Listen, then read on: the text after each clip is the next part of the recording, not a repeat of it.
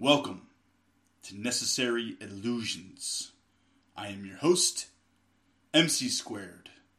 On the day after the 50th anniversary of the first 9 11, I have Pat, TDS, to talk about the implications, as well as the brutal Pinochet neo fascist regime in Chile, and later we discuss the seeds of the American 9 11. Again, I am your host, MC Squared, Solidarity Forever.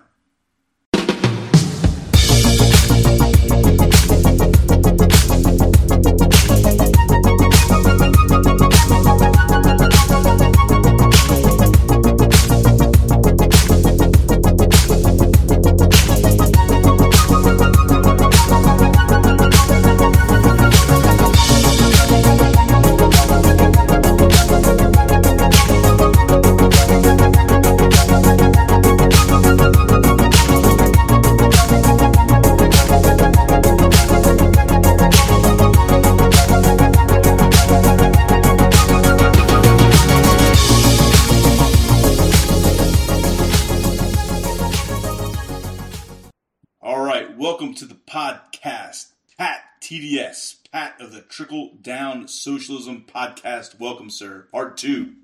Hey, it's great to be back. It's uh, fun kind of keeping up with your show actually between appearances. Now that it's been like a month since the last time I was on. Uh, you've had some exciting guests, and you, you, you do a great job the way you break down uh, topics and into really good questions. So keep up the good work, man.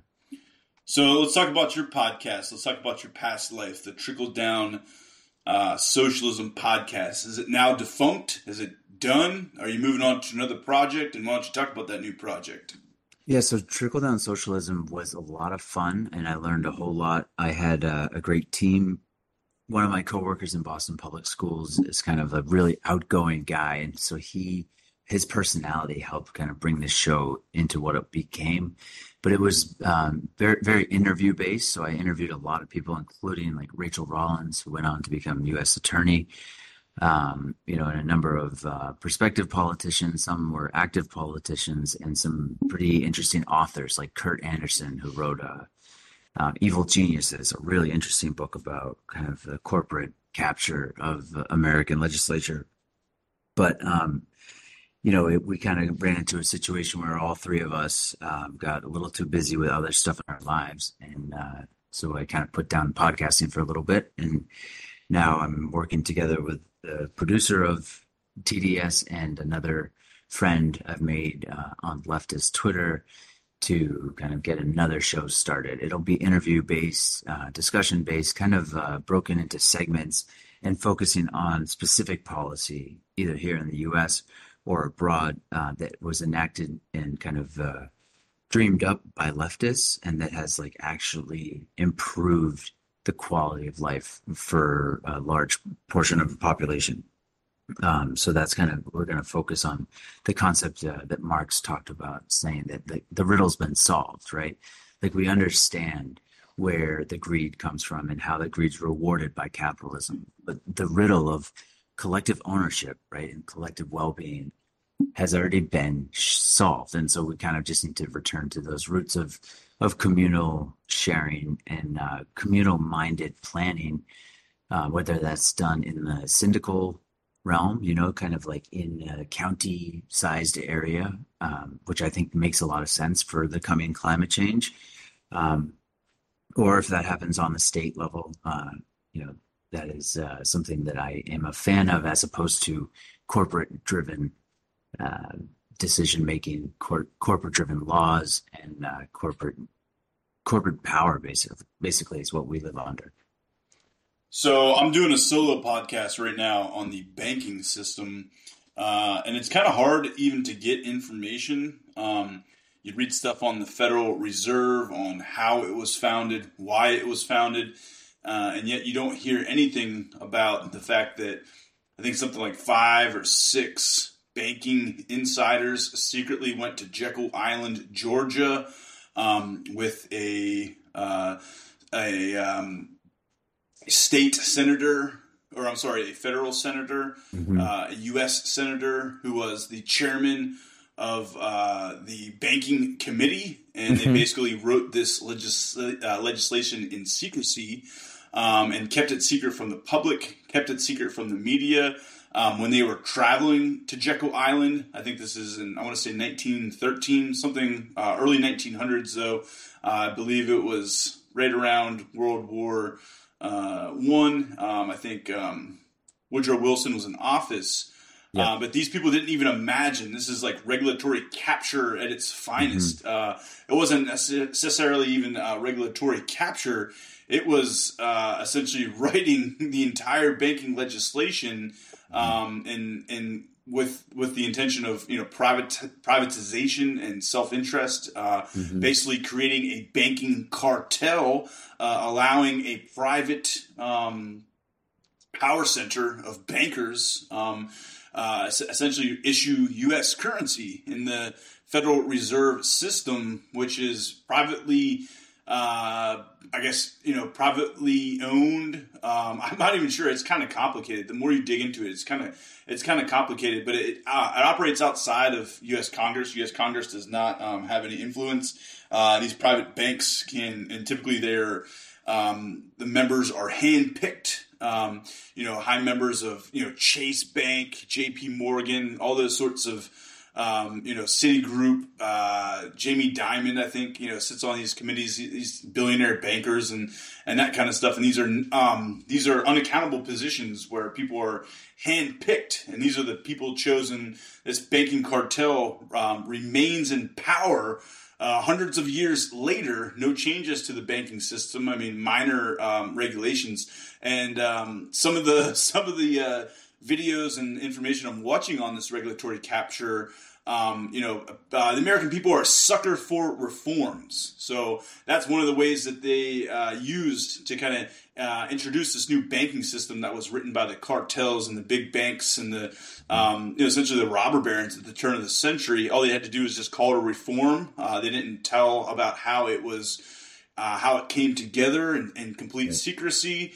Um, and you know, again, this this power center um, remains. So the entire banking system uh, with regulatory capture and essentially, um, you know, a private cartel um, that have complete power over the issuing of currency. So, uh, a, lot about, uh, I said this on a, another podcast. Uh, history, I think this is Mark Twain. History doesn't repeat itself, but it often rhymes. Um, quite often, history rhymes, and this kind of stuff happens every single day. So let's go back to the um, the banking crisis uh, in 2009, when the same people that crashed the economy uh, was chosen by the Obama administration to rebuild the uh, to rebuild the banking system and to rebuild the economy. So essentially, the people that crashed the economy were the same people chosen to rebuild it. Uh, and Wall Street, of course, was um, you know handsomely rewarded as they were the, pretty much the financiers of the Obama campaign. And after uh, the banking crisis, the banks came bigger uh, and more powerful and richer than ever. And um, you know the, the, recessions happen every seven or so years, um, and they're all worse than the last. And it's just kind of like we're putting a band-aid on it. So what do you think about all that stuff? Regulatory capture and the seediness, the nepotism, the crony capitalism that goes on within our system. I, I didn't even plan on. We had a pre-call. Uh, I'm just doing this off the whim, but as my research has kind of triggered me, um, talking about regulatory capture, my research for my upcoming solo pod, uh, that really triggered me in terms of how this stuff gets done behind closed doors, the seediness to it, the secrecy, um, and the agenda that the you know these uh, I guess a small sector of the one percent um, you know what their intentions are. They want to control everything. Oh, I mean they do. So that's the the key to that piece that you mentioned. So you you brought up a really good point and a very you know important kind of precedent set uh, in the way that the Federal Reserve was created. And I would suggest for your solo pod that if you do want some input from a guest, my co-host C Money um, is an absolute whiz at explaining stuff like that. Um, so he might be a good person to consult with or potentially have on that show.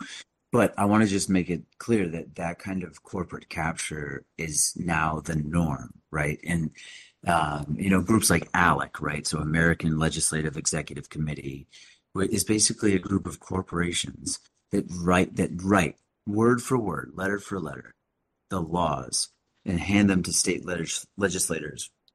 And you know this is all legal because of uh, our campaign finance laws and other laws that just make you shake your head because they just scream legalize corruption, right? So it's like the concept of corporations writing laws word for word that get signed into law as written, sometimes even without that, you know, the logo of ALEC edited out, you know, accidentally left in. That's the kind of stuff that's getting on on the docket on these state legislatures. Like this is not anything like a democracy, and it's it's really important that folks understand that. What's the role for corporations in your ideal society? Do they have a role? Um, I've talked to a lot of different guests. I would like to see corporations, these private tyrannies, abolished, these unaccountable hierarchies, um, putting some above others, boards of directors, layers of management, mm-hmm. CEOs, all that kind of stuff. So I would like to not necessarily abolish them, but public, publicly overtake them and organize them democratically, um, worker owned, worker controlled. What say you? Oh, I I shop um, whenever I have a choice. I choose the employee owned company as often as possible. So I think that is also a part of our future, right? I think as long as not only are they employee owned, but those workers, if possible, are part of a larger union that is my ideal and that is the way forward that is the the incremental way forward that we're that workers are fighting for on a daily basis today so and you I, talk good good no i mean i just think that like it, it only makes sense right? So like when you have employee ownership like for instance my seeds for my garden i get them from johnny's seed company in maine. It was started by this one person but over the last like 15 years, he's transitioned the company into 100% employee ownership.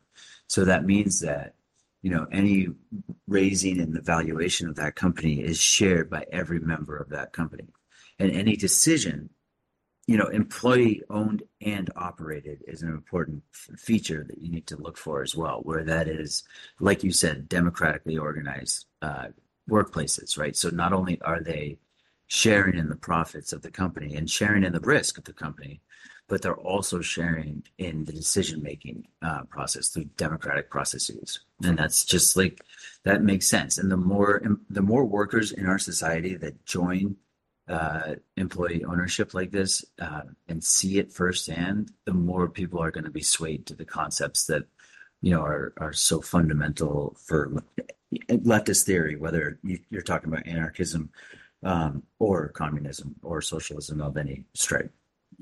So I gave you like 14 points. What we're going to talk about tonight. I haven't even gotten near any of them yet, have we? no, it's fine. You know, that's kind of like how, our com- it's how I our conversations come on here. Go. I want you to be uncomfortable. I want you to have no clue where I'm going to go with it. No clue I'm going to ask you. That's what I want as a host. That's exactly what I want. I'm an anarchist, and true to form, I'm, I'm going to leave you on your toes the whole time. so uh, just gonna just gonna throw some bombs in there, just to, see what happens. I might hit no, the back tomorrow. I like it. Uh, good way to let out some frustration and some steam. I saw yeah. a good meme. Uh, every, it was something like. Uh, yeah, every morning a uh, someone on the team sends out a random email to to uh, pep everyone up. It was like a meme or something like that, and they're like, "Here's one from such and such." He says, "Every morning I wake up furious to be laboring under capitalism." Boy, did that that have some uh, higher ups uh, second guessing some stuff there. yeah, I wake no, up that's... furious uh, to be laboring under capitalism every morning. What about you? No, I saw a fantastic meme just before I came on the show. That was a, a picture uh, one of my friends in the South works for a construction company that's they're they're trans and they make that public so that the people in the area who don't feel comfortable with like Trump supporters doing the work on their house, they hire her or oh, okay. they hire this person's company. But they they showed artwork from one of their um, clients' houses, and it was just a beautiful oil painting of a Chase Bank completely on fire just like burning to the ground. Like, oh wow, it's just it was pretty incredible. So we talked. You talked a little bit about like anarchism, communism, I've thought about this idea. Uh, I read a lot of Chomsky, as we've talked about. Um, Yeah. He doesn't really like to get too into the weeds of designing a you know society or a world government because some of the stuff we're talking about is theory, and we are so far away from it. It's not even funny. But I do like to dabble in these ideas as a philosopher. What do you think about the ideal government? I mean, I'm an anarcho syndicalist, so I want a society structured around a democratically organized workplace, maybe federation state, something like that, smaller scale, not this big centralized um, power center like the Soviet Union. Um, what about? So we talked a little bit about corporations. We're not in favor of them. We're not in favor of hierarchy or systems of domination. So what about world government? I had um, a PhD on. We talked a little bit about it. I mean, there has to be probably authority centers and power centers. There are going to be authority centers and power centers within society. Uh, I want to I want to class society in the long run. And I hope these nation states ultimately dissolve, as, as I think kind of Marx note uh, as well. Um, but what do you see for like a ideal world government? I certainly don't want a one state, all powerful New World Order type government like a 1984 style. I definitely don't want that. What do you think about like um, supra governmental, um, you know, uh, institutions like the European Union? Like maybe we all kind of have our continental government, and then maybe we all come together and vote on some issues. Uh, as long as we have real working class representation and real democracy, I'm in favor of it. Um, certainly not a one world, essentially uh, powerful authoritarian state. Have you thought about that in the long in the long view? And what's your kind of ideal formation for society? Yeah, so that's a, that's a great question, and I mean, I mean fundamentally, I think borders are stupid, right? I Yes. think there's like man-made, decided by the rich, decided by the powerful, to further the interests of the rich and to further the interests of the powerful, right? So it is not, uh, that's not legitimate, right? Um, you know, and I and I'm always for world governance if it's entered into without some type of arrangement, which is like, you know, our the US uh, imagination of what that world governance looks like is the US and then the rest of the world, right? No, I want these on- nation states to dissolve. No, I have so- a Chomsky book. right. It's called Internationalism or Extinction. yeah, I like the me- idea of that. No borders, kind of what you were saying. No, so I, 100% that's the goal. But like the concept the US has is the US as a hegemonic state that really dictates all major decisions and controls the fiat currency, right? So like that's the way the US sees world governance. I see world governance if it's going to work as each of those nations enter into it as equals and don't see one as superior to another um, that would be, you know, the non-hierarchical way of joining as a nation, as, as a world, like which should happen, right? Like we're facing an existential crisis, um, and you know, it, there's nothing. There would nothing would make more sense than for all nations to enter into conversations on how best to administer climate justice how best to administer, you know, how to how to wage peace, like aggressively wage peace, as I brought up last time I was on the show. Like, like this is this is the only thing that really makes sense for the survival of our species. Uh, so, like, it it just makes sense, and it's unfortunate that there are still so many who feel like that, you know, some nations should be superior to others. Yeah, that definitely seems how the world runs. You know, well, force kind of governs the world. Uh, the world operates by force. I wrote this down in some of my notes. I think it was 1984 where the United States government was sanctioned. 1986, excuse me. Uh, the World Court versus Nicaragua. Uh, I'm sorry, in the World Court, Nicaragua versus the United States, where the World Court condemned the U.S. for unlawful use of force, essentially international terrorism. Uh, and you know, obviously, what the um, you know United States did in Iraq twice, Afghanistan, and what Russia did in Afghanistan, and now Ukraine. Typically, the world, the way the world works, um, force is very effective. Uh, terrorism is very effective, um, and these this is typically how, um, you know, this is typically how I guess uh, enforcement, authority, um, power is typically how you amass it. So let's kind of transition. Um, yesterday was 9 11. Um, we're kind of getting into terrorism. Let me read you. I took this from the Army Manual today, the Army Handbook, um, Army Training Manual. Uh, the terrorologists, all of them working for the State Department, uh, the NSA, the CIA. Um, but uh, here's right out of the Army uh, Manual. Uh, I think it was the manual was entitled "Terrorism in the 21st Century." Terrorism. There's a direct definition uh, by the U.S. government and the U.S. military. The calculated use of unlawful force or threat of unlawful violence to inculcate fear, intended to coerce or intimidate, intimidate governments or societies in the pursuit of goals that are generally political, religious, or ideological. And then my next point would be by this definition, the United States is the leading terrorist state in the world. What do you think about that?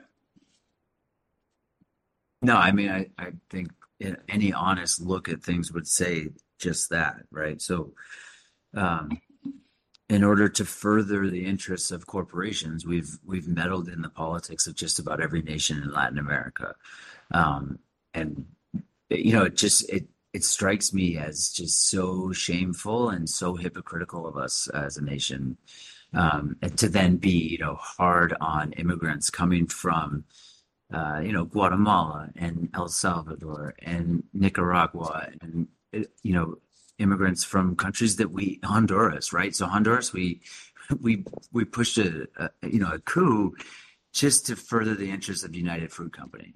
That's it. We just wanted to look out for one enormous corporation so we're furthering the interests of one person, really, one CEO or the stakeholders or the board of directors. Um, and we're we're toppling nations in order to do that. It's just you know, it's it's it's mind boggling. I'm not too familiar. What happened with the United Fruit Company? Well, so basically, the United Fruit Company was established by uh, actually not even an American born citizen. It was someone from Eastern Europe who had come to the US, uh, spent 10 years as a really successful uh, businessman in uh, the US, and then was like, hold on. Basically, what they did was they saw these uh, bananas being dumped out uh, when they were overripe. And this person was just like, wow, this is like really good fruit it doesn't come to the south of the U.S. So let me just sell this stuff. And he got he made just tons of money because it was a brilliant idea. Um, and then he moved down. He bought fifteen thousand acres in uh, Honduras, which was ideal uh, land for growing bananas, um, which you know weren't native to Honduras. And uh, launched a gigantic banana plantation, and then got to the point where he was like, "I, you know, this government feels like it might put too much pressure on me so let me just go ahead and you know get the U.S. to to back a coup. You know, and he he spent you know five thousand dollars of his own money that was then refunded by the U.S. government. You know, as thanks for his efforts in uh, you know staging the coup. Basically, they found someone who was the suitable like puppet president. Uh, it's just you know it's it, it's just shocking and it's something that's it's not taught. When I was a history teacher, when I was teaching civics and stuff, I made sure to teach at least some of this so that students got a sense, you know, of the fact that, like, for instance, Fred Hampton's murder by by the FBI and Chicago police, mainly for the fact that he united, you know, the Young Lords, a Puerto Rican gang, uh, with a, a, group of Appalachian whites, uh, with you know his Black Panther Party of Chicago, to create the Rainbow Coalition. It scared the absolute bejesus out of the U.S. government. And so they murdered him. He was 21 years old, next to his pregnant girlfriend. Like, just horrible, horrible stuff. Yeah, there's hundreds of gunshots. You're talking about the Fred Hampton murder. I believe hundreds of gunshots. Yeah, yeah, uh, and a, de- a, defensive. It was basically a defensive, reflexive bullet fired fired by one of his guards. Like one one bullet was fired at the, the yeah know, the security yep. forces, the FBI, uh, aided by Chicago PD it's just sickening, right? It's just it's um it's too much, you know, when you take it and then you try to think about like I don't know about you, but growing up we were told we were made to stand and say the Pledge of Allegiance every morning, and that Same. feels that feels like indoctrination, and it feels like it's being ignorant of the reality of, of what we have been as a nation. What did you do for the Pledge of Allegiance? I think early on I kind of I don't think I was ever into it. I think maybe first and second grade. I think maybe by fifth grade, I was just kind of standing there mumbling it, and I think high school, I just stood up, didn't even put my hand on my uh, heart. I never would consider myself a right winger or Republican or even patriotic. I think I've always been an anarchist. I've always liked Rage Against the Machine. I've always liked raging against the machine, even though maybe it, when I was an adolescent, I really didn't know what they were raging against. Now I'm mm-hmm. a little mm-hmm. bit more familiar. Um, I've actually seen some interviews with Zach De La Rocha and um, Chomsky talking about NAFTA. Mm-hmm um, which were pretty good. Uh, they're they're all well informed. The guys from Rage, at least Tom and Zach. I haven't seen some of the other guys speak on politics as much. Um, but anyways, I don't know where we're going with this. I want to get into um, 9/11 mm-hmm. and the first 9/11. Well, let's before we do this, we got a couple minutes here, and then let's get into 9/11, the first 9/11, and um, you know, maybe the implications with what happened in the United States when actually the guns were finally po- uh, pointed at us. We've been pointing the guns and using violence in the Middle East for uh, generations, and finally, 9/11, 2001, it was actually in the United States that was targeted. But go, I want to go back to this the way history is presented, and we got a lot of stuff to talk to. Of course, we're not going to get to all of it. None of the 14 points we've even brought up yet. What about objectivity, though, in teaching history? Do you believe in objectivity? Can you be uh, can you walk a middle ground? Um, how do you present history when you're teaching it? Um, I, I quoted, quoted, this book, uh, Howard Zinn. You can't stay neutral on a moving train. So I don't even pretend to be neutral. I'm a, I'm a leftist. Uh, I'm a socialist anarchist. I, I try to tell people um, my slant on things so that when, listen, when they listen to me talk, um, there's no um, disguising it. You know, I'm honest about it. Unlike the New York Times, who I just read this article. Um, speaking of uh, completely, um, you know, unbiased, they just published an opinion piece um, in the New York Times that was um, very pro Saudi Arabia. Uh, an op-ed that was actually financed by a uh, this is on the Chomsky forum on Reddit that I'm on, uh, but it was a, uh, pro Saudi op ed without disclosing the op ed writer's think tank is funded by Saudi Arabia. And basically, the Biden administration is in a diplomatic push to normalize and codify security alliance with two of the world's um, worst human rights abusers, Saudi Arabia and Israel. So the New York Times tries to present itself as objective, which of course it is not. Uh, I do not pretend to be objective because, of course, I am not. What do you think of objectivity and the teaching of history? You know, all these claims of uh, critical race theory being taught, you know, that's not what's happening because that is an academic theory. That is not something, not, it's not an educational approach. It's not any part of any curriculum at any lower grade levels. But an I honest heard that was a right wing actually think tank. I heard it was a right wing think tank invention, critical race theory. It's it's really it's a distractor, really, right? So like honest any, any honest discussion of U.S. history is going to mention things like the fact that the uh, police in the United States were started either as a slave catcher societies uh, that caught runaway slaves from the South, uh, strike breakers, right? Like the Pinkerton gang and all those hired goons that really just killed immigrants, basically, who are standing up for their rights to be paid equal, you know, at least uh, livable wages, um, and or just pr- private protection for the ultra wealthy. That's how all of our police started in the U.S. So you can't necessarily reform organizations that were started in those ways, right? Um, but honest discussion of our country mentions the fact that race played an enormous role, right? Race was invented as, you know, by Europeans, but to justify the transatlantic slave trade, right? That was the reason that race was invented and pushed as a theory. It wasn't really a theory before that. It wasn't because there's no genetic, there's really no genetic difference between races.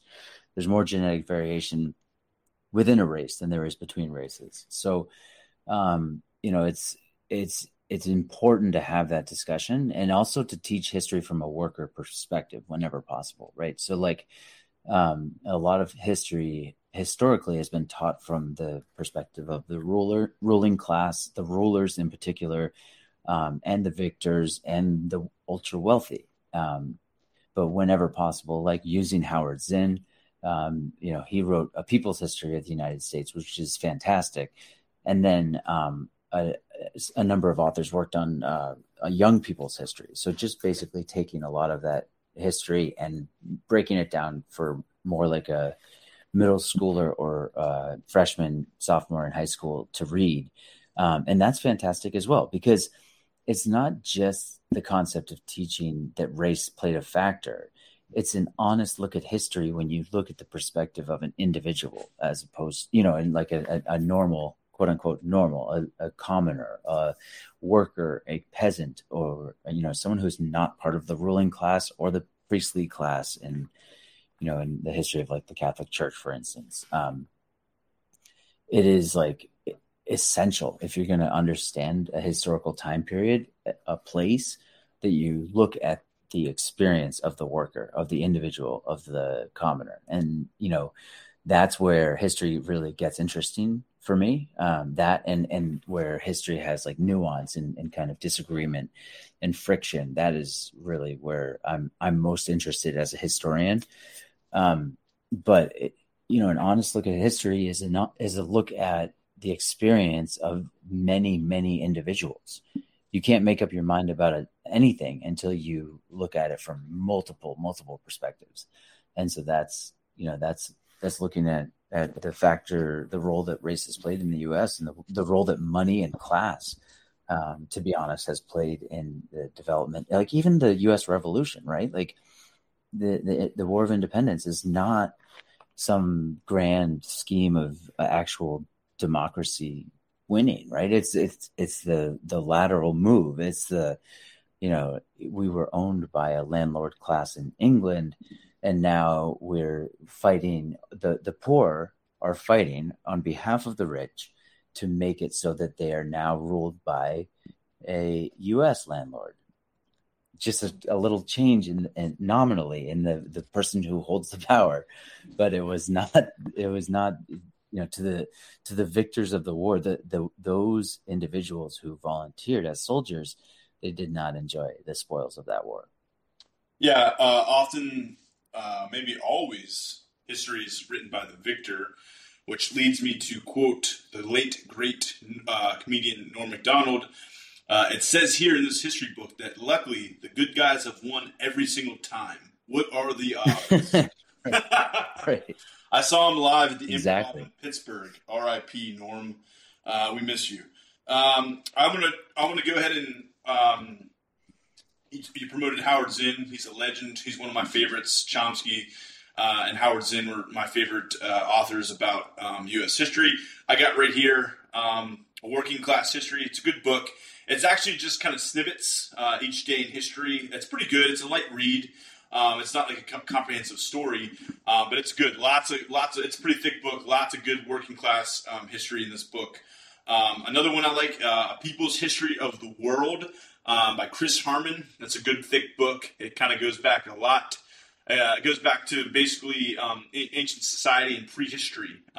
even talks a little bit about primitive communism. So I dig that um, book. It's a it's a really good one. I actually just ordered a couple um, I'm not going to say where I ordered these books from, uh, but I don't like this company. But they do have a lot of books, so unfortunately, I kind of have to go through them. but I'm sure you are uh, aware of what uh, company I'm referring to. Uh, this this guy's yeah. a great author. Um, recommended his books by um, Chomsky. Uh, the one is called. This is David Montgomery.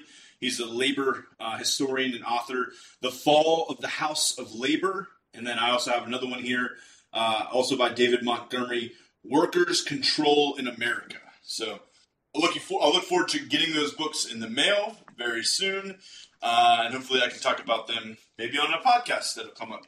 Um, but anyways, let's get back to what you were talking about. So the history, um, we really, I want to get back to 9/11 here, but uh, I can't not mention this. Uh, the, the, the Revolutionary War. Um, part of the Revolutionary War, and part of the reason that we have these crazed gun laws in the United States is because not only were we defending ourselves or trying to free ourselves from Britain, uh, but we also needed guns. Um, at least that's what their argument was to exterminate uh, and eradicate the indigenous population who sided with Britain because Britain. Uh, actually, at least most of the natives did, not all of them. History is complex, um, society is complex. Um, but you know, Britain was actually putting limits on colonial expansion. Like they weren't allowed to go past a certain frontier, weren't allowed to go to Canada. Um, the natives, the indigenous, knew pretty well what would happen to them if the colonists won their independence. It would be over for them, you know, and it was, you know, probably less than 100 or so years. They were almost completely wiped out, other than small pockets on uh, reservations, you know, pocketed it out throughout the country. And of course, I don't even know how many times um, the promises were broken between native tribes and the U.S. Um, government. But um, you know, part and then the other part with, with, why there's such crazy gun laws here, the Second Amendment, is because um, the slaves outnumbered um, the the mass the slave masters in the South and, on the plantations and stuff. So that was some of part of the reason, um, not only to, have, to, for these crazy gun laws, not only defending ourselves or trying to free ourselves from Britain. I say that as an American, uh, but also you know eradication of the indigenous and defense from p- possible slave revolts in the South. So America was founded on violence. It's a very, very bloody, um, very, very violent history. It was a nascent empire, an empire essentially uh, at inception.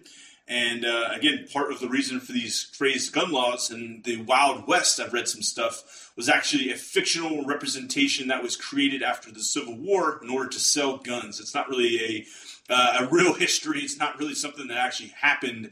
This Wild West and the sheriffs and all that kind of stuff. It was just kind of a fictional, um, you know, uh, representation in film and books. Um, you know, to kind of make some romantic era that never happened to sell guns.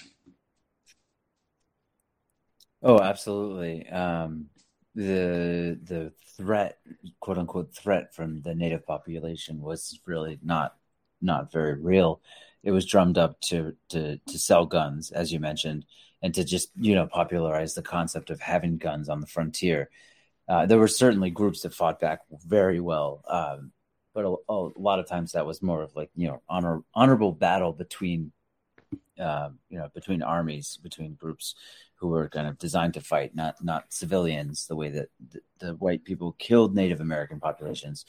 Um, you know, but you make a good point there. Um, the the slave owning um, population was incredibly paranoid, as you would be, right? You can't you can't do what they were doing and not have trouble sleeping sometimes, right? You're needing some real stiff drinks to get to sleep at night. It's not it's not right, and it, it, it, as much as they told themselves lies about making slaves better people by introducing them to Christianity. And at least now they live in houses and at least now they know God and all this just horrendous, horrendous stuff. Um, you know, you, you have to also popularize the concept of owning a gun um, for your quote unquote protection. And every time there was a slave rebellion, like a Nat Turner situation, that was trumpeted throughout the South to drum up fear, uh, to otherize Black people, and to justify violence against black people um, you know violence that continued and continues to this day um, yeah but absolutely uh, a big part of the reason that gun culture is so big in the us is is those two pieces of of particularly american racism yeah and if you look at the political map, not much has changed since the Civil War. Um, we don't have a class based party in the United States, unlike most other countries around the world. We have two business parties. We have a rural business party, and we have a more inner city kind of, uh, you know, hoity toity, um, bougie, neoliberal business party uh, with a little bit nicer rhetoric, um, but essentially the same goals to enrich um, a certain sect of the population, a, a tiny um, fraction of the one percent. Um, I want to go here though. Let's let's go to 9/11. This is we're, we're recording this on September 12th. Um, a lot of people don't know, so we're talking about some really ancient history. But let's go back to a little bit more modern times. Um, the 50th anniversary um, of the uh, uh, Chilean coup, coup d'etat, um, aided by the um, CIA, where the um, government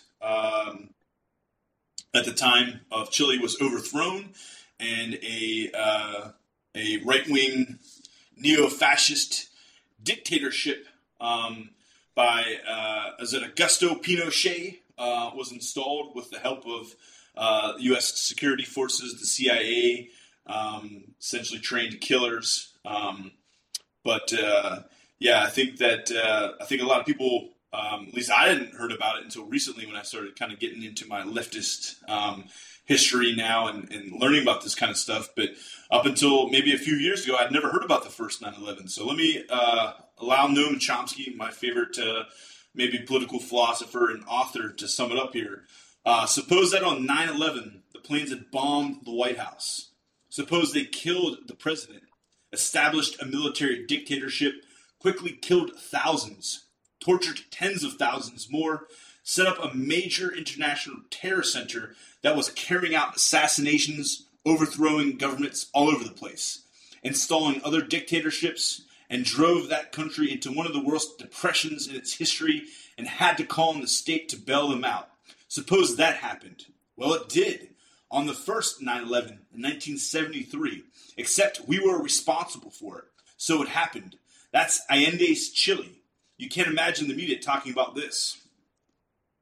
Wonder why that wasn't taught. It's talking about objectivity. How come that wasn't taught in my history class when I was, when I was growing up in grade school? The first 9 11 in 1973, Allende's Chile.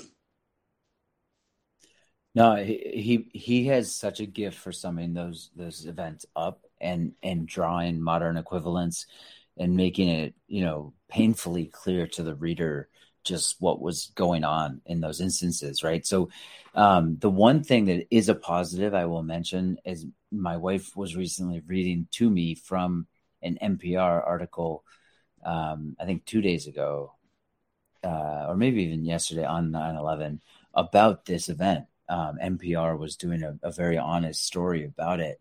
Um, you know, and in the I do appreciate some of the really good reporting from NPR. I just will always point out that they fall short. They fall short of of naming the culprit. You know, in a lot of situations, that is capitalism, right? So like they just come right short of that because they have underwriters that they depend on for their, you know, uh, for, for, the productions funding. they put put together. Sure, yeah, I, I right, watch a exactly. lot of PBS so, stuff, a lot, lots of good stuff, and there's always you know thanked in part by funding from some big bank or something like that. And you're like, uh oh, you know, obviously they're gonna they're gonna tie a line here because they know where their bread's buttered, you know.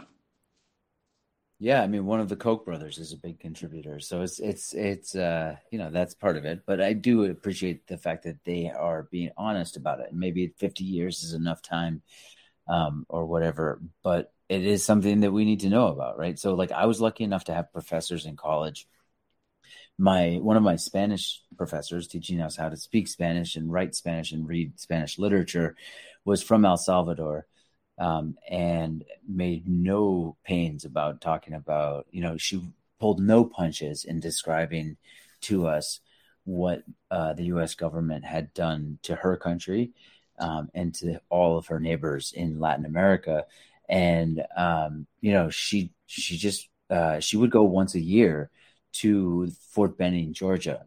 Uh, and it is in Fort Benning, Georgia, that up until about, I think, like five years ago, they housed what was called the School of the Americas. And the School of the Americas was a training facility for paramilitary, you know, basically para-fascist forces that were um, trained in their tactics by their tactics of basically, you know, putting down popular rebellions or breaking unions or overthrowing uh, a, a, democratically elected leader and government um, in favor of often fascist, but just you know sometimes neoliberal, but leaders who were going to be friendly to American businesses. Because the biggest fear from U.S. government perspective and U.S. government at at the time as as in now, but more nakedly at the time in the early 1900s and into the the, the middle part of the 20th century were you know big titans of business at, maybe at the same time that they were in Congress or in the Senate or at least you know the cousin of somebody who was like a John D Rockefeller type guy, right? So you know that's part of the reality, but the idea that the U.S. government was, you know, engaged in training these forces that did horrific things to the people of their countries uh, in the name of, uh, you know, knocking out socialism, right? So, like the the argument that socialism is is fundamentally flawed, right? Like we've all heard it, right? It's good in theory, but in practice, it never works. Well, then why Why is it that the U.S. government has worked so very hard and spent so many millions upon billions, upon trillions of dollars to defeat governments that are democ- democratically elected and leftist oriented? Why? Why? Right? That's that's the that's the conundrum that you get stuck with. I think when you when you look at these events. So that's when the so I was reading here about the 1973 coup d'état, again aided by uh, the CIA, who apparently trained um, the Chilean paramilitary in uh, techniques of torture. Um, they tortured.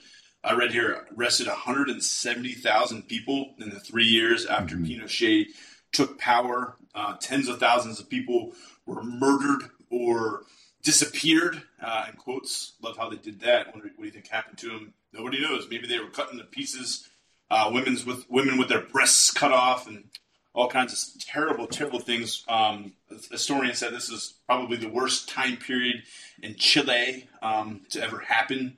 Uh, the, the, years following um, Pinochet's rise um, to power, and that was one of the so the Nixon administration, um, uh, I guess, used political um, support and ideology, propaganda, and the CIA to kind of create a, an environment uh, for the coup to succeed. Um, and I wrote here as I was researching for our podcast today the U.S. feared um, a good example of a well functioning socialist experiment. Uh, mm-hmm. And not long after the coup d'etat, or not long, um, yeah, after Fidel Castro visited um, the government uh, Allende in Chile for four weeks, uh, American observers and diplomats were worried about the Chilean way of socialism. So you see that frequently throughout all kinds of U.S. foreign policy. Fear, um, you know, paranoia. Um, of course, they, they, you know, there's a lot of um, disinformation and propaganda about, you know, socialism will never work, and they kind of, you know, the ruling class kind of, you know, um, dismisses it with contempt, like, oh, socialism, it'll never work. I, I, see Elon Musk tweet about it. Socialism has failed every time it's ever been tried. Well, if they if they weren't worried about it and if they knew it was going to fail, why are millions, billions, maybe even trillions of dollars spent on propaganda and military force to overthrow these experiments from succeeding? Um, one of the things um, that's still one of the leading um, foreign policy theories is the rot will spread. You know, uh, a rotten air, a rotten apple will spoil the entire barrel, and that was kind of literally said. I believe. Um, I think it was. I'm not sure if it was. Um, if it was uh, Kissinger, or, I think it was Kissinger uh, that said the the the uh, a rotten apple will spoil the whole barrel. If it's not him, it's one of his you know uh, clones. But essentially, um, in Vietnam, that's what the United States was worried about. Asia, um, you know, falling. Vietnam being being threat of a good example, and it spreading throughout mm-hmm. Asia. Um, so what the United States did was it attacked not just North Vietnam, but South Vietnam, and it tried to mm-hmm. maintain and use violence to uh, uphold a puppet regime that was very unpopular that was set up there. So a lot of similarities. Again, I'll go back to the Mark Twain quote: um, "History doesn't repeat itself, but it often rhymes." So let's get back to the 1973 uh, coup d'état 50th anniversary. Yes, uh, yesterday. What do you what do you think about all the um, things that happened there? And do you draw some similarities between um, this 9/11 and the 9/11 that happened in 2001? Um, I, I don't. I mean, I, I certainly, you know, see the similarities in terms of attacks by a foreign power or a foreign entity on a nation. Sure, that it's similar in that realm, but just the the design, um, and like you say, the the fear of a of a good example, right? And not just a good example, but the idea that unity with Fidel Castro um, was was frightening to the U.S. Uh, because, like you said, there's the the apple spoiling the bunch, or what was often referred to as the domino theory. Um, That's it, the domino know, theory. Yeah, that was what I was looking for. Uh, yeah. yeah, no, and and that was certainly well publicized, right? And it was vilified throughout the U.S. There have been so many red scares, um, and and, and anti-anarchist uh, propaganda as well, hundred percent. All Sacco and Vanzetti, I think was that. Yeah, that was the yeah. That was an yep. anarchist that were wrongfully accused, and I believe they got the sure. penalty. I mean, all, all this sort yep. of stuff happens um, frequently throughout history. Just some of it gets talked about. Right. No. Uh, absolutely. Just like this event, right? The the event of in Chile. Um, you know, not not well publicized, not well explained. Although I I am kind of heartened to see that younger generations do have more awareness of stuff like that, um, and and that is encouraging. Um, and I do think there will be a sea change when there's a slightly when the current empowered generation, right, the boomers and stuff that even older folks who are still entrenched um, kind of move on having younger thought involved. I, I do have uh, some hope for that time. Um, but it's just, you know, it, it's not just Chile. That's the, that's the point that I, I think is most important is like just about every country in Latin America has been greatly affected, you know, and, and we were founded, some of our early founding documents, one of which is called the Monroe Doctrine, you know, is the concept of like making sure that foreign powers, uh, you know, at the time referring to European powers of colonization, stayed out of, um, of Latin America. Yeah, yeah, exactly, right. So, and then, and then we're okay with a clandestine approach to defeating communism, right? So that was like the, the whole invention of that group is like the concept of of protecting U.S. business interests. So, like I was I forget what why I was talking about it with my wife very recently. You know, who she was an international relations major at St Andrews in Scotland, right? Oh, She's oh wow, super, super, you know, up on world events like this. You know, but if you look at colonization and imperialism, it was done and uh, by many nations who have come over the last like 50 years especially since World War II, like nations like France, the UK, Germany, even have come to the realization that enriching their population is a good investment, right? Like uh, universal healthcare systems that are free at the at the point of care is kind of a hallmark of those uh, more quote unquote developed nations of Europe.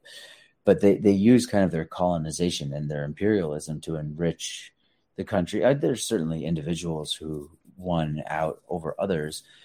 But um, the U.S. has has done their imperialism to the benefit of a, such a tiny fraction of people, right? Like it doesn't benefit us. None of the taxpayers benefit from the massive investment we make in our foreign policy.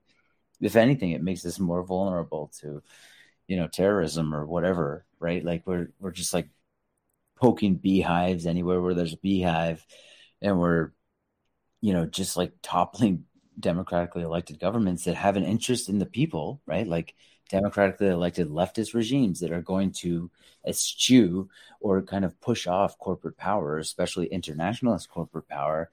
You know that is our aim is to defeat governments that do that right? So it's like you so actually, can't make i wanted to get into that you can't too. even make yeah go ahead well, about about your point that the United States is creating terrorists because of their foreign policy, that's actually admitted to uh, by the CIA. I have a uh, a uh, reading from an article here. I think his name's Michael Scheuer, uh, head of the CIA task force in tracking Bin Laden, who ended up concluding that the U.S. Um, the U.S. is Bin Laden's best ally because we're helping him in the goal of mobilizing the Muslim world around the fear that the U.S. is attacking Islam and carrying out a crusade, and they have to defend themselves.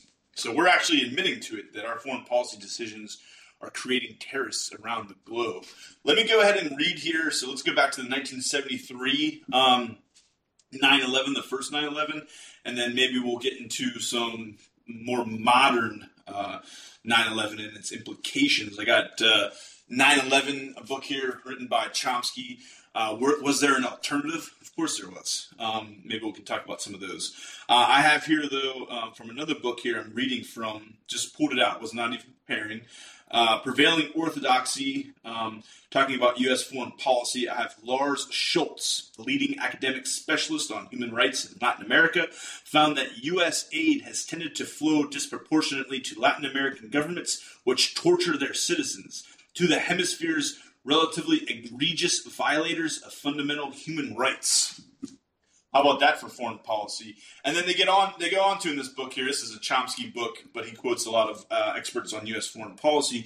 They get on. They kind of go on to say that the U.S. doesn't necessarily like torture. It doesn't necessarily um, fund governments that um, embark or partake in torture. But what they do is invest in governments that create um, a better economic climate for foreign investment. Uh, that's exactly what the Pinochet government did privatized the banking industry, sold off all the natural resources and the public companies there, uh, essentially opening up Chile for U.S. business. Um, and that's what it does. It, it, it, it, and that's what Chile did. Um, by smashing up the resistance movements, smashing up the leftist movements, um, outlawing political movements and organizing in Chile, uh, using torture, um, targeting workers, targeting resistance movements, targeting the youth, targeting students. Um, actually, was, I was waiting for you to get on the podcast. I watched a couple of videos. Again, I'm going back to the Reddit um, Chomsky forum, which is a lot of good stuff on there. Not all great stuff, but a lot of good posts. And I saw a video posted by Jeremy Corbyn, uh, who I guess he's maybe like a Bernie Sanders of Britain. Um, but he had a good kind of video and, and oh, interviewed. He's, he's even he's even cooler than Bernie, but he's a really really cool guy. Yeah, go ahead. Well, he just had some interviews with some people that were, um, you know, experienced the 1973 terror uh, campaign and the Pinochet government um, and what happened, and it was just terrifying. But yeah, I think he's doing a great job. We talked about education. Um, he's using his platform to educate, you know, to to mention make mention of the fact that uh, not only the United States was involved, but Britain was too in the Pinochet. Um, as a lot of times, you know, Britain is uh, the U.S.'s lieutenant and our attack dog. Same with Israel. Um, and that's why I guess, as, as, I mentioned earlier, trying to set up some, you know, kind of security alliance between Saudi Arabia um, and the Arab facade that is that, um, you know, essentially royal family that runs the country that is a human rights um, nightmare. Um, but you know, making mention again, Jeremy Corbyn of uh, Britain's involvement using. Uh, Pinochet used, I guess, the coup d'état and the military junta there were using British planes and British supplies to in their reign of terror. Um, you know, it happened 50 years ago, but it's still not well talked about. It's still not very it's not in the public consciousness. So we need people like Jeremy Corbyn, who has millions of followers and a, and a big platform to to spread knowledge and to, to, spread education and to try to wake up some people about um, you know what our government and Britain, Britain's government was doing uh, foreign policy wise and what happened in the first um, 9/11 and also maybe the seeds of the 9-11 in 2001 and what happened we have to kind of we have to kind of understand, and this is even admitted to again by the CIA, United States foreign policy is creating terrorists and terrorist cells. Um, there's a lot of people, um, you know, in the Arab world that do not like the United States, and it's not because they hate us, and certainly not because they hate our freedoms, as George Bush once said. They hate our policies. Yeah.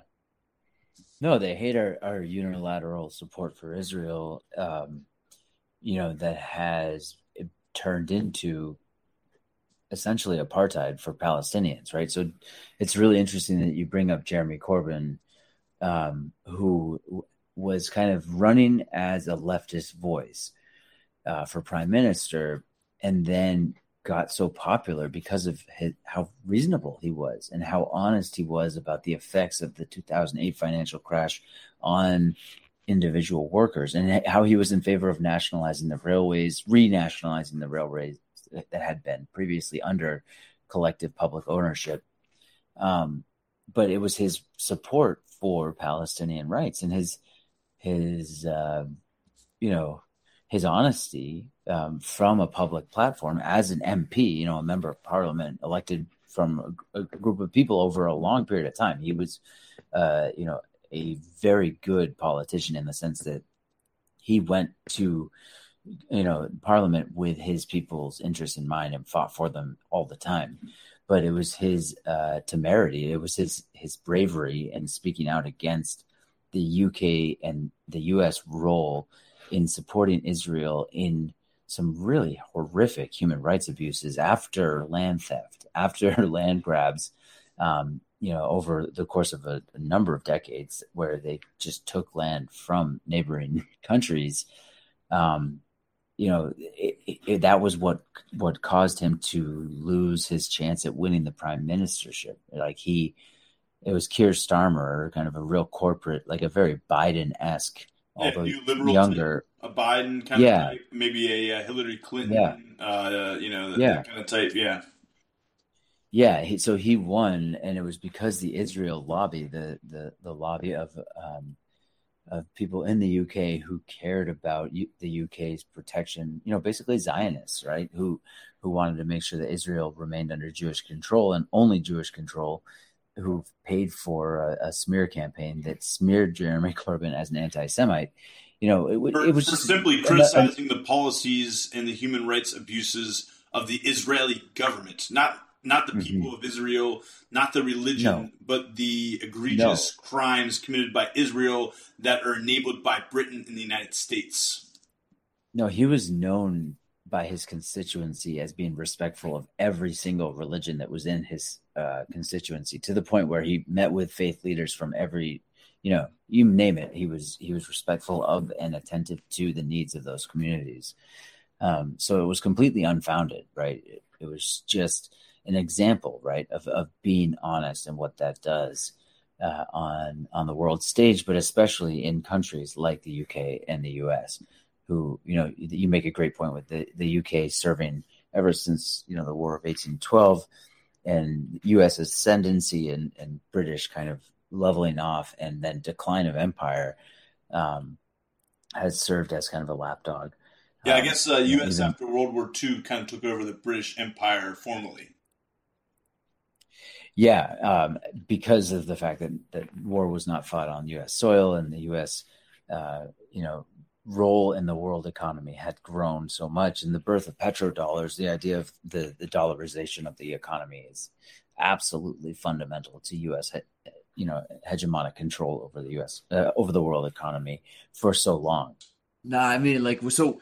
Basically, the last thing I wanted to say on that was that um, our our very first episode of our new podcast um, will will cover that. So I next time I'm on, hopefully we'll be ready to launch a couple of the episodes. We're going to try to bank a bunch before we put them out. Um, but yeah, we want to focus on that, and I think my co-host is a, a better explainer of um, you know world economic forces and and the banking industry and uh, a lot of that stuff. So I, I will kind of save that uh, and kind of reference your listeners to my future podcast that, that, will delve into that a little bit more. It's it's not fully in my wheelhouse um, as much as other things that we've talked about. But the, the oil, so it's an oil based economy. Um, it has been for quite some time since the early 1900s. I had a Nate Went, he's a labor activist uh, the electric motor was um, invented before the combustion engine. Mm-hmm. Uh, suburbs. Um, this was a uh, basically a social engineering project. Um, the defense highways, which are created by um, oil-based products, um, mm-hmm. are subsidized um, by the taxpayers. These cars would be completely useless so it's basically a uh, social engineering project, a huge one mm-hmm. after um, World War II, to essentially put us in um, suburbs, um, to spread us out, to get rid of. Um, we had we had rail, we had rail systems. Mm-hmm. They were very prevalent. Um, you know, in the uh, 20th century, 19th century, and they were all kind of now. I guess the majority of U.S. Ra- railways are privatized freight. We almost yeah. have no um, you know, community or public transportation via the rail system. We do not have high speed rail, at least certainly not much, if any. Um, right. And uh, yeah, essentially, you know, we pay these big auto and these oil cartels a huge um, subsidy in terms of, um, you know, private or I'm sorry, publicly funding the roadways, which again, these cars would be completely useless without them. And the mm-hmm. oil economy works because these oil companies are highly subsidized by the U.S. and I'm sure BP and based in Britain, British Petroleum Company, highly subsidized by Britain, uh, as most of these transnational corporations are very highly subsidized and protected in their home country, and that's because we don't want the price of oil. It's very it's, it's highly manipulated. But you don't want it to go too high because that's going to decrease demand. People will drive less.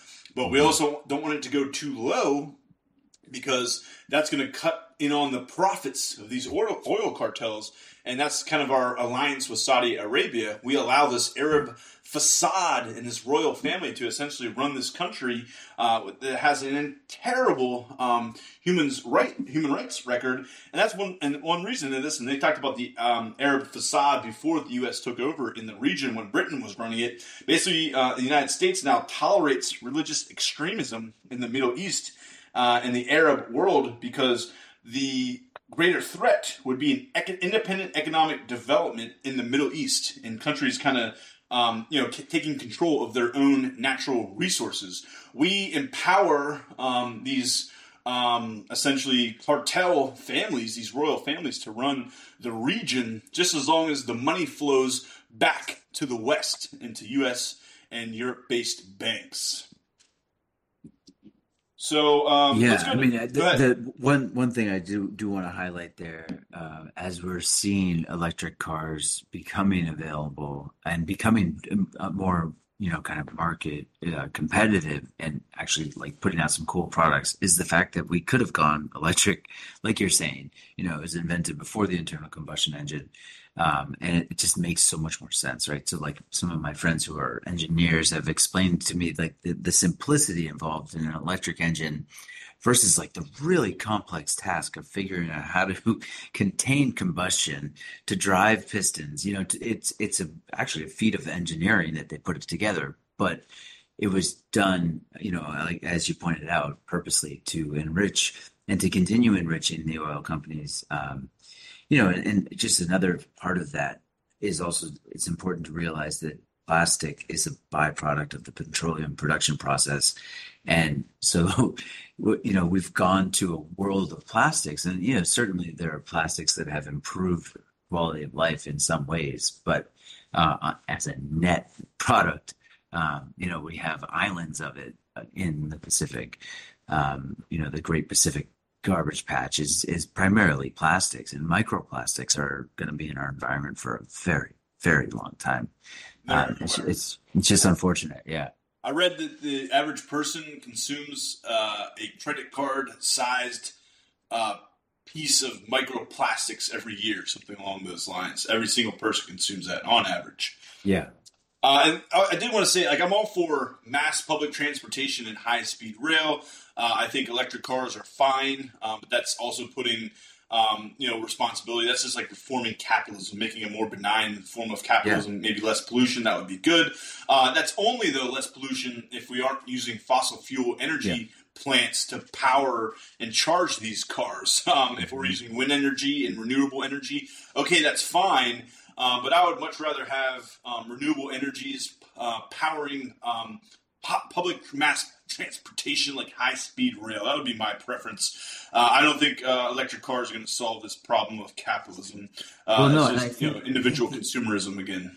The answer also lies in in local organization, right? And and figuring out how to farm your food locally, if whenever possible, how to organize locally, and why? Why do we need to travel so far, right? Like, just like get a bike and just do your thing. You know, it's like it's not necessary. I was just I was thinking about it on my bike ride home from work today. Like I I, I teach 10 miles away from home. I'm able to ride my bike. I'm lucky in the sense that I can do that and that I have developed the instincts over time to to stay safe doing that.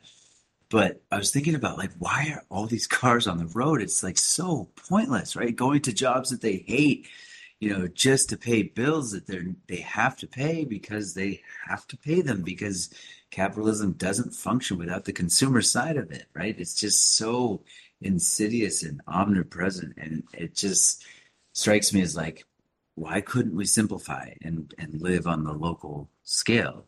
you know, just it's unfortunate that we that we've gone the way we have. Yeah. So the, again, after World War II, um, a massive social engineering project spreads us out, putting us in suburbs. You know, a small patch of land that we have to manicure instead of you know compost or you know getting rid of the environment, destroying the environment, uh, eliminating biodiversity. All these things were social engineering projects when I think maybe it would have been a lot better if we were more concentrated into more urban cities uh, where we can mm-hmm. bike places, walk places, public transportation instead of the need to drive. I've had jobs where I had, you know, drive 30 miles each way. That's mm-hmm. ridiculous. But under capitalism, that's not all that far outside the norm. So if we actually had centrally planned, I don't love the centralization stuff, but if we actually sat down with a large group of people in cities and planned it out, like, hey, maybe this area will be where shopping will be this will be mm-hmm. residential. This is where our stops are going to be, so we can kind of take trains and mass transportation. Instead, we just urban sprawl and just kept spreading out and spreading out, and you know now we just have a whole country. It seems like when you drive out there of shopping malls, um, yeah. you know, asphalt. Uh, you know, uh, you got your you got your chain restaurants like your Chili's and your Applebee's, uh, one every five miles. I don't even know. I mean, if I drove around here, uh, I'm in Texas, a Whataburger and a McDonald's and a Burger King. I don't yeah. know how, my, how many I would pass in 10 miles. Certainly a number of them. Uh, and that's not yeah, necessarily the, the how poisons, the poisons of capitalism, right? Like just like the hyper capitalist poison that you can put in your body. But Sorry, yeah, we have too much time left. We got like 30 minutes I really want to focus on our last 30 minutes with 9 11 and the seeds of it. I'm going to go back to 1958. Internal planning documents during the Eisenhower administration raised the question. This is back in 1958. The same question in the Middle East is out there today. Why is there a campaign of hatred against the U.S. in the Arab world, in the Muslim world? This is 1958. Uh, National uh, Security Council released a study, uh, and this was now, um, you know, came out as uh, public knowledge now is released, um, freedom of information uh, declassified. There's a perception in the Arab world. This is internal documents, Eisenhower administration. We're talking 1950s now. There's a perception in the Arab world that the U.S. supports harsh and oppressive dictatorships, and the U.S. blocks democracy and development. And we do it because we want to keep control of the energy resources within the region. And that's true. all that's true. So this was all known to U.S. planners after World War II in the 1950s, and yet the same U.S. foreign policy decisions still seem to um, be prevalent in the way um, you know, that we kind of control um, the Middle East oil supply, and the way that we prop up these puppet regimes like Saudi Arabia and these countries that we um, essentially give. Um, protection and security forces to. Uh, Saudi Arabia is a huge consumer of U.S. weapons. Uh, there's also in that article that what I mentioned before, uh, the alliance between Israel and Saudi Arabia. Um, the people that are um, lobbying for this uh, uh, uh alliance are like Raytheon. Right in the article, it says like Raytheon, Lockheed Martin, all mm-hmm. these defense contractors. So they want, uh, you know, they want a Middle East run by force. Um, mm-hmm where you know these human rights regimes keep their populations under control um, with violence and force, and yep. they have billions of dollars to spend on weapons um, to mm-hmm. kind of use to to keep the population under control. That sounds a lot like the Pinochet Chilean. Um, government, doesn't it? So I, I see a lot of similarities between the first 9/11 and the second 9/11. What do you think? No, no, that's a good point. Um, yeah, and, and how the, the U.S. policy, um, you know, create terror uh, and create a reaction, right? Like it's it's only it only makes sense that there'd be a reaction, right? And um, yeah, it is. Uh, it's shocking to see. You know, if you ask people when they're talking about 9-11, if you ask people like, you know, first of all, if they know where bin Laden got his early funding, right, from the U.S. government, um, or or why there might be anger at the U.S. They just can't. They just can't grasp it, right? They can't. Maybe maybe they can some of them, and they just haven't, or then haven't been presented with the idea. But like, you know, it, it's not coming out of nowhere, right? There's never, you know, a reaction like that that that comes out of nowhere, and I think that's you know, important. And I think, you know, a, a, Marxist approach to understanding that and looking at it with dialectical materialism would, would certainly, you know, yield the same idea of looking at it from multiple perspectives and trying to understand kind of uh, two sides of it. Um, it, it is it's it's disappointing to talk to uh, the average uh, you know gung ho U.S. Uh, supporter about critical questions like that. Um, and it's also really interesting for me to talk to family members, you know, who consider themselves liberals, some of them with experience in the U.S. military, um, and to hear their kind of justifications for it when you when you ask them and try to kind of like get at what I consider the, the central concepts of it, right? Like the the the degradation, the the hatred, and the land theft of a, a group of people, right? Or you know, um, you know, whatever part of it you want to parse out and ask about. It's it's it's disappointing to see the lack of depth um, that that other people in the U.S. and I think our media like gives permission to this kind of U.S. centric view of just about any issue. Um, you know, the, we don't have a free press in the United States. Of course, we don't. Right.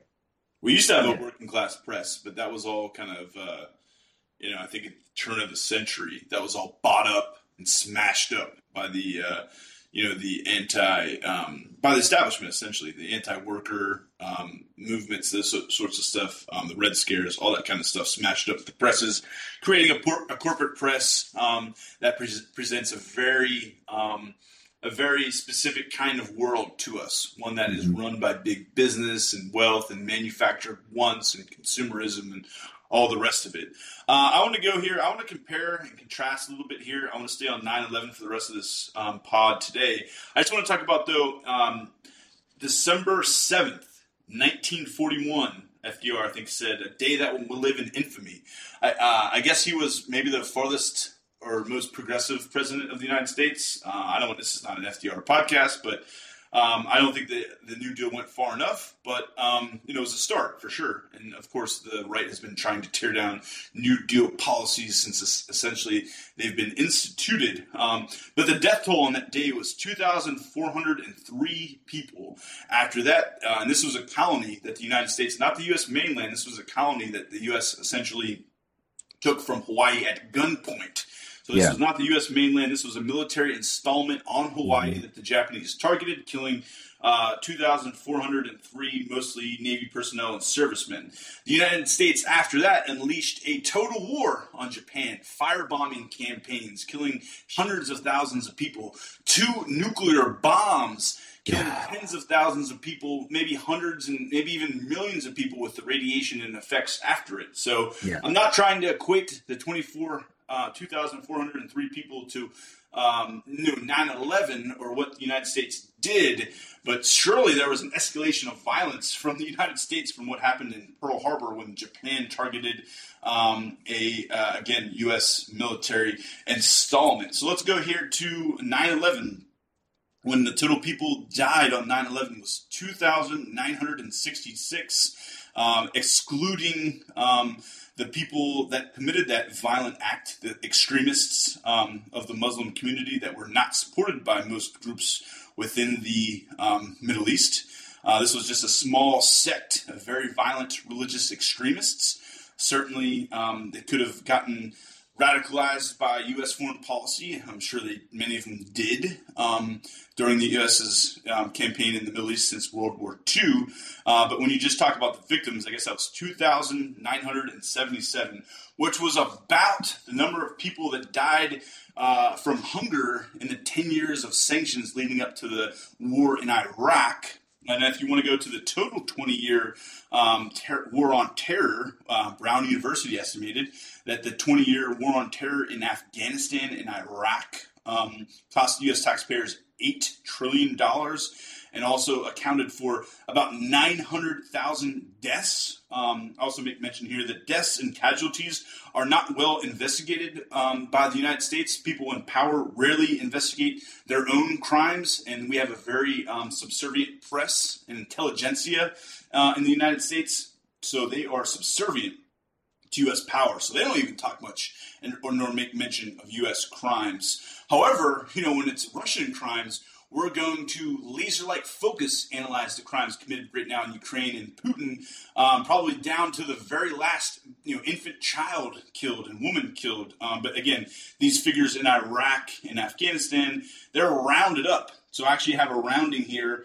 Um, let's see here. In Iraq, estimated around 300,000, 182,272 to 295,000 people, give or take, um, which is the the error or the the, the, the, the range that they're giving here uh, is over 10,000 people. That would be five times as many killed um, in the 9 11 terrorist um, act. So we don't even know, we can't even do it within five standard deviations of uh, how many people were killed. Um, so obviously there was a great escalation of violence. Um, also, want to talk about um, just the, the, the, policies essentially um, in the Middle East. Um, we essentially used um, a, a, bin Laden tactic.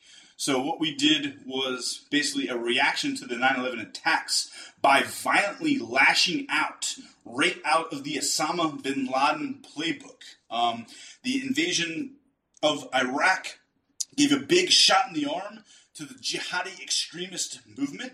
Um, and essentially, uh, the the Taliban, I believe, were even um, open to um, having a trial for Osama bin Laden for his uh, role in the 9/11 attacks, but the U.S. dismissed that. They did not want a fair trial. They did not want to use um, the court system.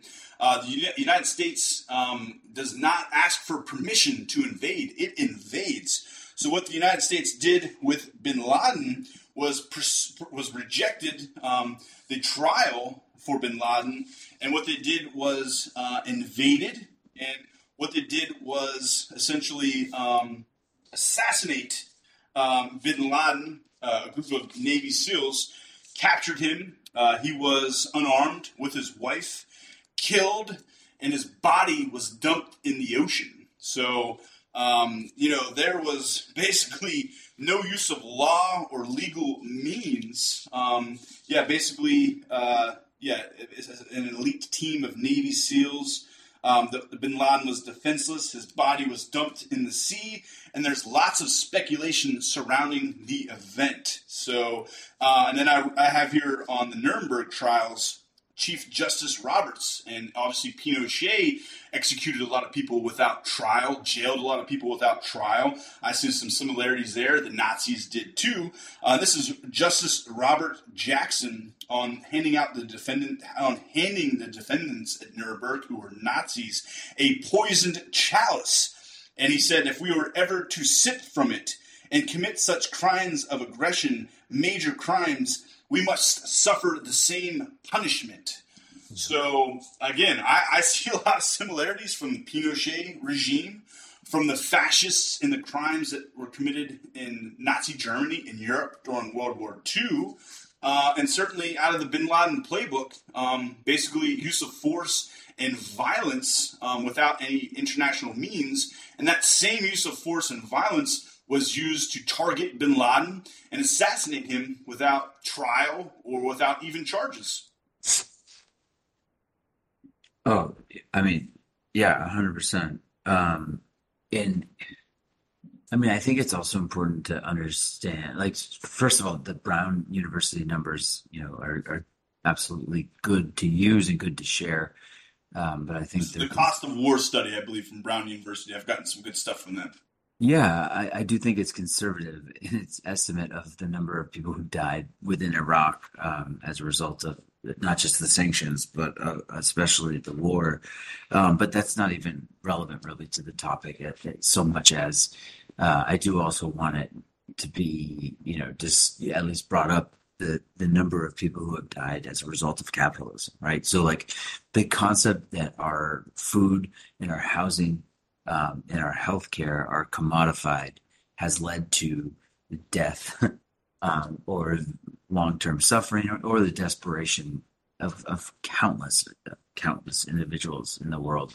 Um, So I think that needs to be known as well, you know, in the, in the violence inherent in that. Um, but no, you make good points in, in drawing those parallels. You know, I think um, the common thread, right, is the cor- corporate control, right, and the corporate interest uh, kind of leading the way. You know, as a hallmark of fascism is that partnership and kind of like the decision making coming from corporations a lot of times uh, and making things kind of perfect, um, making the environment perfect for corporations to operate uh, at their whim, right, and, and, do things regardless of the harm that they are doing to the people and to the land. Um, it, it is certainly a, a common thread uh, throughout those as well. Yeah, I want to go back to what I said in Latin America. Lars Schoultz um, basically terrorism seems to correlate with a good investment climate, and which is why the United States seemingly tends to um, give more aid to countries that terrorize their citizens. And obviously, the Chilean government got a lot of U.S. aid in their support of the Pinochet dictatorship. Yeah, I mean, terrorism and, and consumerism are, are both ways to individualize and to break apart communal groups uh, and communal living. You know, um, a, a, big part of indigenous culture in Latin America and, and uh, West African culture, which was spread through, uh, you know, slaves who then often formed maroon colonies. Um, like the island of Belize was a maroon colony. Um, entirely escaped slaves who had set up their own living, you know, their own entire nation, essentially at the time, you know, is communal living, is, communal sharing of resources, especially the land, um, communal parenting.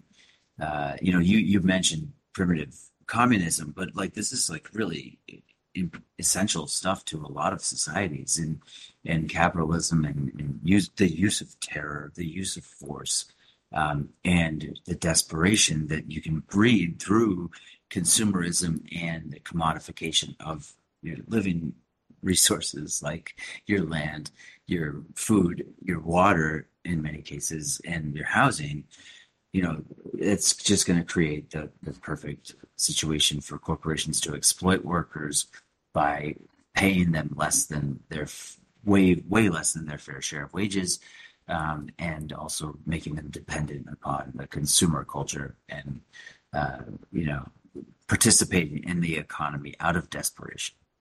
Speaking of desperation, um, I'm reading here in an article uh, Afghanistan has the highest number of people facing severe levels of hunger.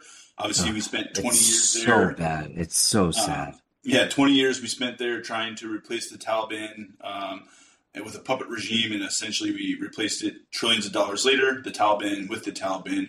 Right now, there are uh, 6.6 million people living in or near hunger um, in Afghanistan, food insecure.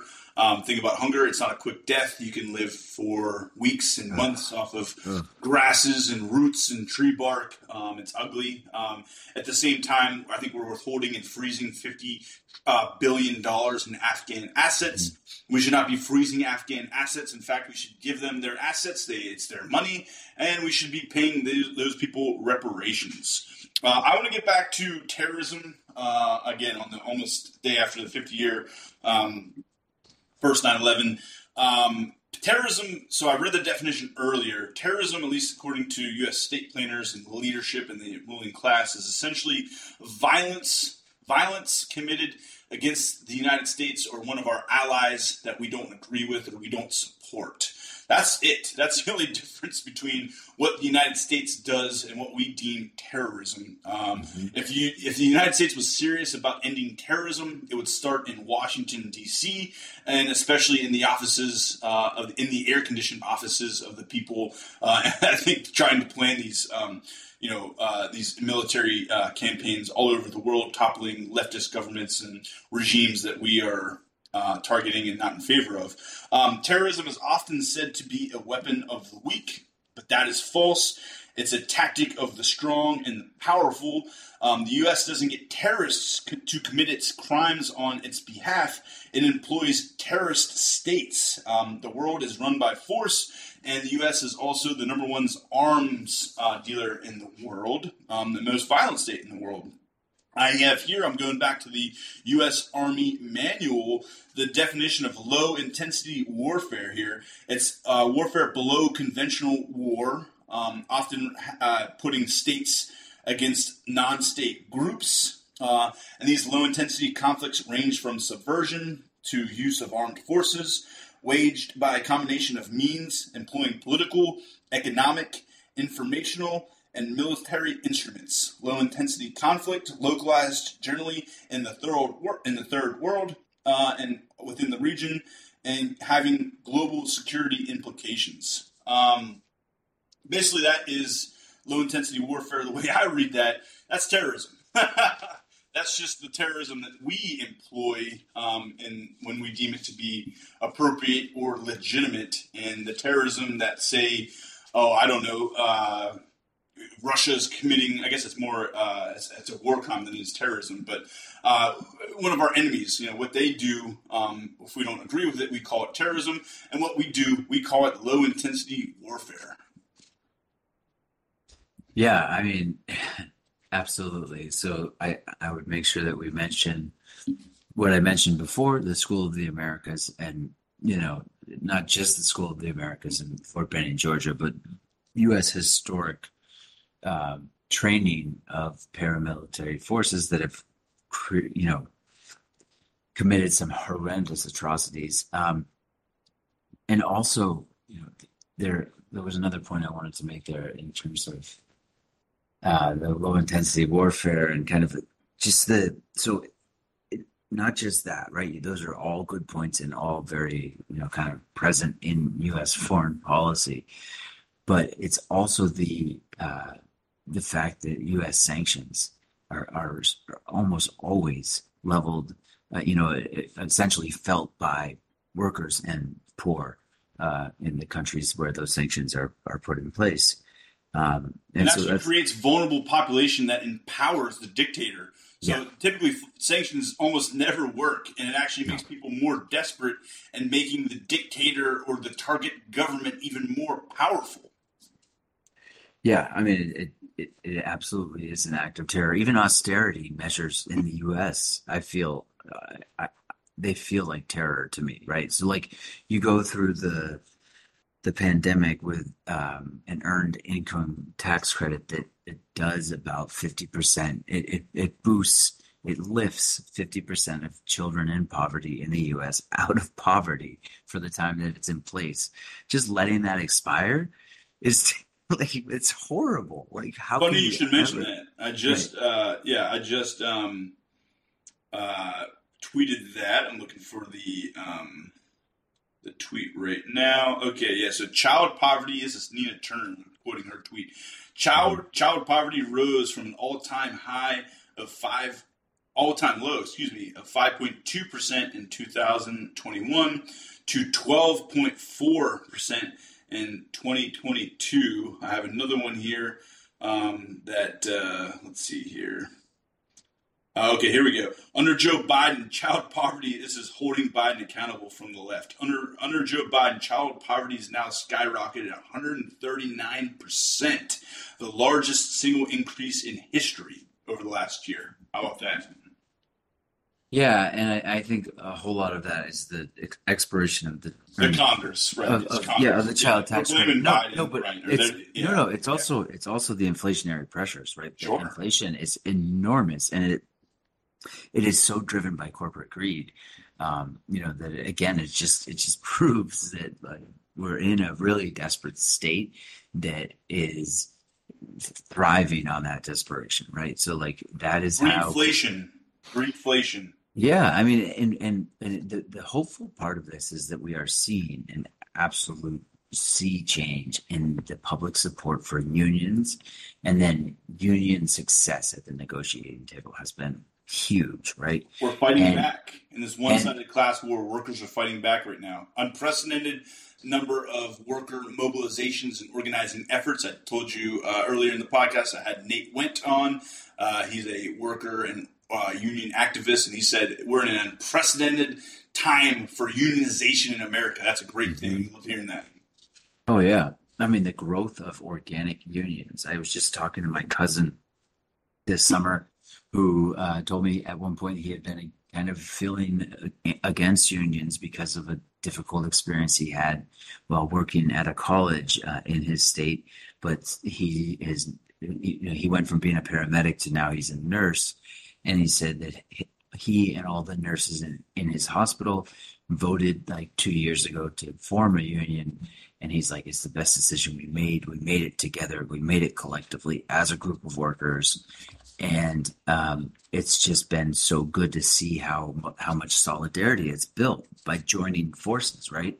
It's just every time it happens, it just reinforces the idea that this makes sense in a sea tide of corporate power, uh, in a place where we look to our government and our, we see that our government is not really willing to help us. It's not going to help us.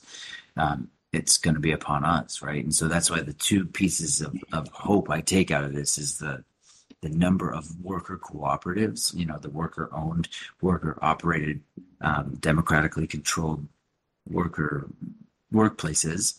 Um, and then second, the, the union membership uh, and the formation of organic, you know, uh, democratically elected unions within worker groups like Starbucks is, you know, you name it. Though It's it's not localized to any one or one company that they're trying to unionize within.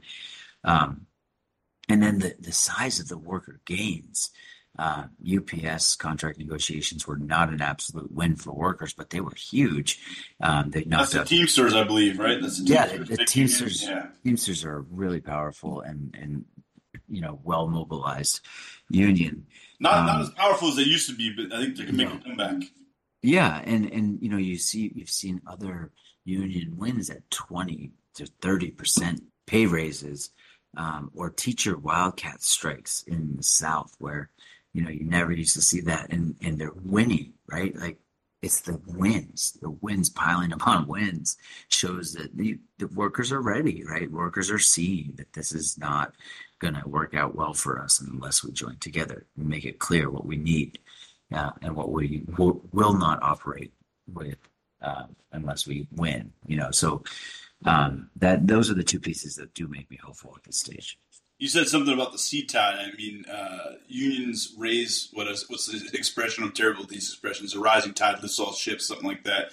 But Yeah. Uh, yeah, unions improve working conditions for everyone, even non-members. Improve wages, uh, improve worker safety. Um, you know, improve benefits, uh, more time off. So unions have a ripple effect for even non-members and people that are, aren't in it. Has a ripple effect for if one union uh, or one workplace unionizes in the in the town or the city or the local community. That's going to improve conditions for the um, business down the street, who might also um, see it and use it as an example to unionize theirs. Or even if they don't, um, you know, the, the place that has the union is probably going to get better wages, better benefits, and that other workplace, even if they don't unionize, is going to have to compete with them, improving conditions for everyone. Yeah, and teacher unions, I like to point out, as I'm active in my own teacher union, um, is we, we're always fighting for students, right? So the, the things that are better for teachers are going to be better for students. We want better like physical facilities.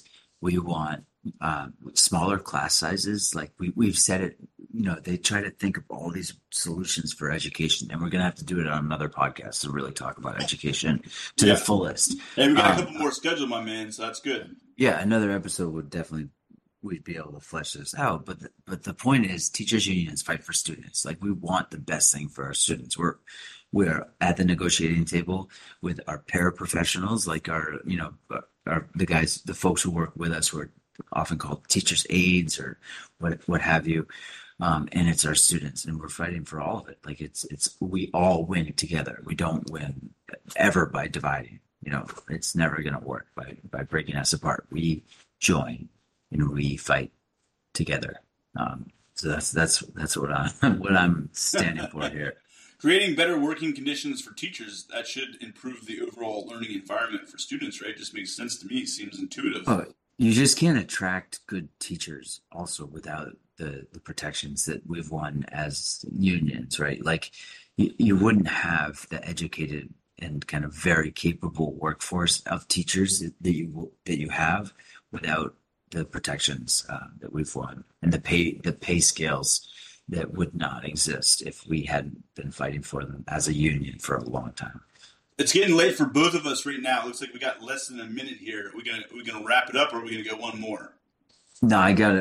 I gotta wrap it up. I gotta be at school early. You got uh, forty seconds. Okay. is yours. Uh, 40 seconds, whatever you want to plug, we'll cut it off and we'll do this again. We already got some more lined up. So excellent. Appreciate your time.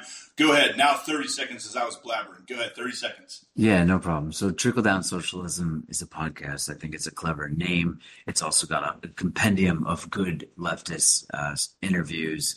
Um, and stay tuned. I'll be back on this show, which I enjoy listening to and I enjoy participating in. And I will hopefully be ready to start talking about our new project next time I'm on this podcast. So stick with MC Squared for now. Uh, check out my work if you're looking for more trickle down socialism wherever you get your podcast.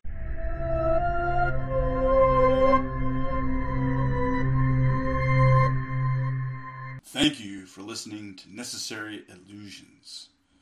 I also want to thank my special guest, Pat TDS, for part two Pat of Trickle Down Socialism, of course, and we had a great discussion tonight on the first 9 11 as well as the American 9 11. We also discussed U.S. foreign policy along with many other topics. Again, I am your host, MC Squared. No gods, no masters. I'm out.